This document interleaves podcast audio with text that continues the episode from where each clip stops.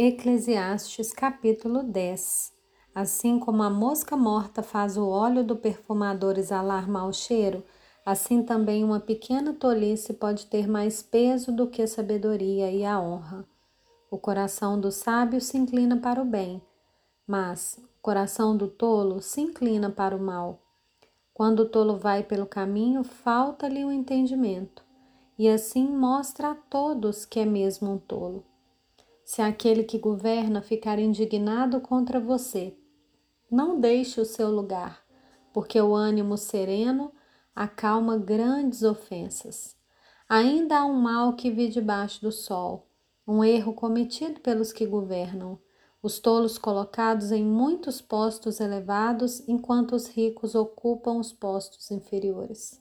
Vi servos andando a cavalo e príncipes andando a pé como se fossem servos. Quem abre uma cova acaba caindo nela, e quem arromba um muro será mordido por uma cobra. Quem arranca pedras será ferido por elas, e o que racha lenha se expõe ao perigo.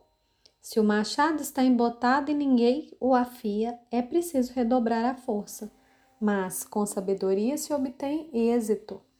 Se a cobra morder antes de estar encantada, de nada adianta o trabalho do encantador. As palavras do sábio lhe trazem favor, mas o tolo é destruído pelo que diz. As primeiras palavras de sua boca são tolice, e as últimas, loucura perversa. O tolo multiplica as palavras, mas o ser humano não sabe o que vai acontecer. Quem poderá lhe dizer o que será depois dele? Trabalho do tolo fatiga, pois nem sabe ir à cidade. Ai de você, ó terra, cujo rei é criança e cujos príncipes se banqueteiam já de manhã. Feliz é você, ó terra, cujo rei é filho de nobres e cujos príncipes se sentam à mesa a seu tempo para refazer as forças e não para se embriagar.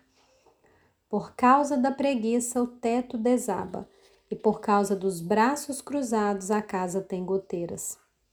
As festas são feitas para rir, o vinho alegra a vida e o dinheiro dá conta de tudo.